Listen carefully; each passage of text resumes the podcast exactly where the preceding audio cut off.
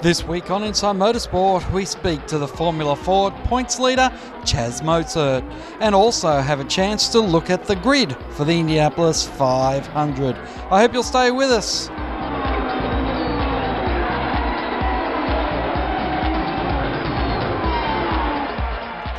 Let's start in Speedway, Indiana, with the Indianapolis 500 on this weekend. Helio Castroneves picked up the $100,000, which came with setting the fastest time in qualifications for the 500 mile race at Indianapolis. Australian Will Power'll start out of position number two in the middle of the front row, with Dario Franchitti sitting on the outside. Australian Ryan Briscoe will start out of position number four, that's the inside of the second row. Alex Tagliani, who will be in Australia for the Gold Coast 600 later in the year, starts out of the middle of row two with New Zealand born Scott Dixon out of position number six. In row three, Graham Rahal, Ed Carpenter, Hideki Mutoh. Row four's Townsend Bell, Justin Wilson, and Ralph Matos.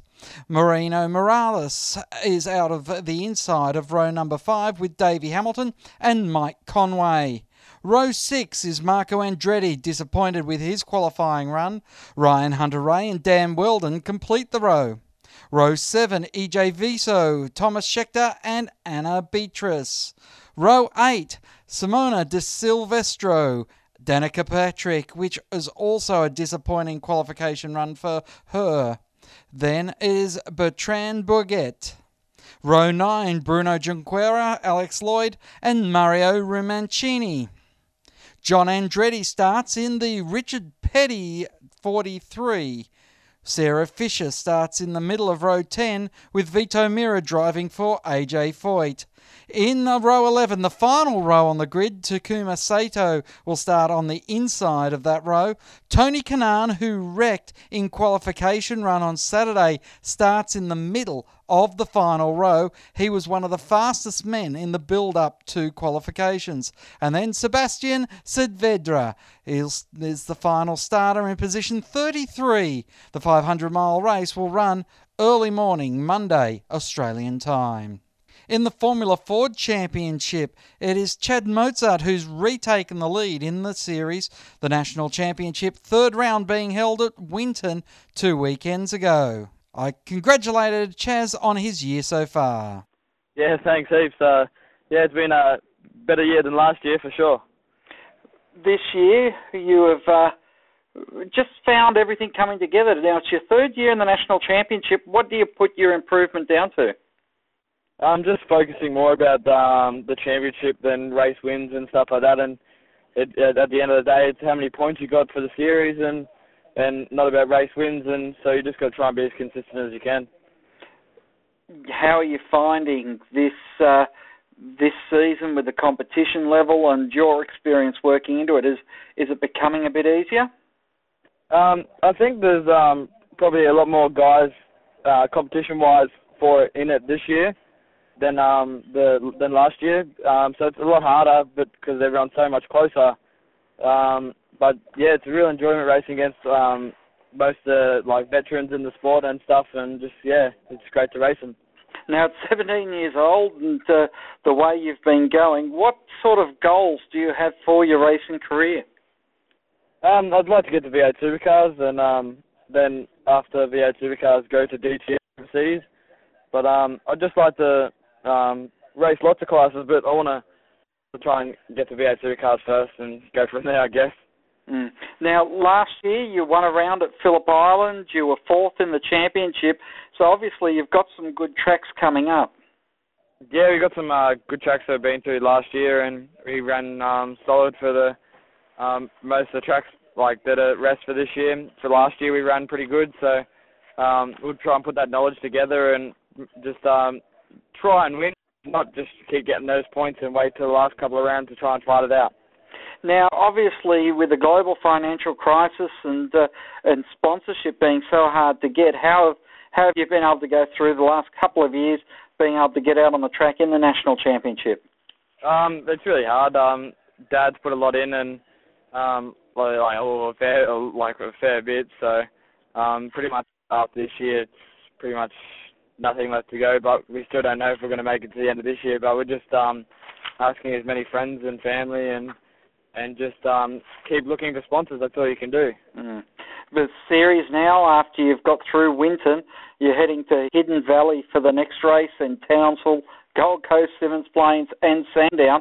It's uh, it's quite a mixture of tracks that you're going to be running on too. Yeah, but this um end of the the season this year, these are all my kind of favourite tracks. So um, I like enjoy racing around these ones more than what I do around Queensland Raceway and um, Winton and and like that. But Albert Park is is a really good track as well. I enjoyed that one. So yeah. Mm. Now I believe you are looking forward to uh, doing some Fujitsu racing later in the uh, year.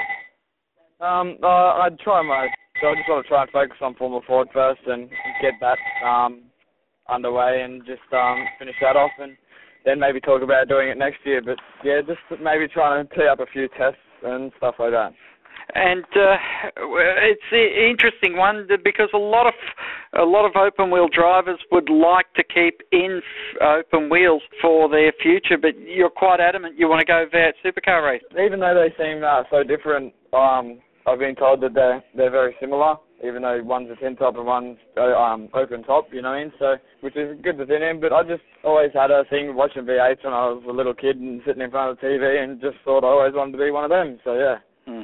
And of course, uh, running in the Spectrum this year, the the Mygales and Spectrum are they as evenly matched as they appear?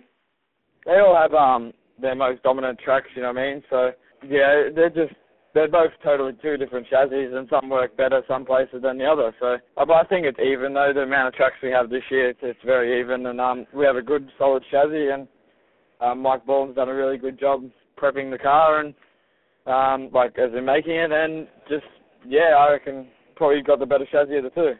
Now you've got uh, what Justin Cotter looking after the car. Yeah, Justin Cotter's engineering it, and um, yeah, and he's he's um, definitely knows what he's doing, and if anyone wants to contact him for next year, definitely do because you won't be uh, wasting your money. So obviously you don't see yourself running in Formula Ford in 2011. Uh, hopefully not. Even if I don't win this series, um, I think I've been in here, been in it long enough. You know what I mean? And if you just keep running in there, it's just you get looked past. So you know what I mean? So there's no point really going on anymore. Now, there's been a lot of talk over this year that uh, perhaps the Fujitsu series isn't the uh, the best step for a young driver these days because of the cost involved and the the quality of the racing. A lot of people have been talking about maybe a Ute drive or other things like that. Have have you thought about taking some other paths? Um, I haven't really seen anyone get out of Utes or Minis or anything like that and gone up except for people coming down from V8 just to looking for a class to race. I still think people are getting picked up out of development. I think the last three months development series has boosted a lot with um, a lot more teams coming in, and they've got quite big fields now from when they only had about 12 last year. So um, I think everyone's really realizing that there's got to be a stepping stone to V8 supercars, and you can't just shut the gate on all these other small classes. So yeah. Mm. Now, what, you've had three years in the national championship in Formula Ford. What were you doing before that? That obviously it gets you down to what about 15, 16 years old. You started in the national championship. Yeah, um, I started go karts when I was seven, so we weren't really thinking about going on further, but just seemed to go really well in go karts and thought I'd have the the chance of going on further and um, not going too bad. So reasonably happy with our choice, and hopefully we do get somewhere in the end of the day.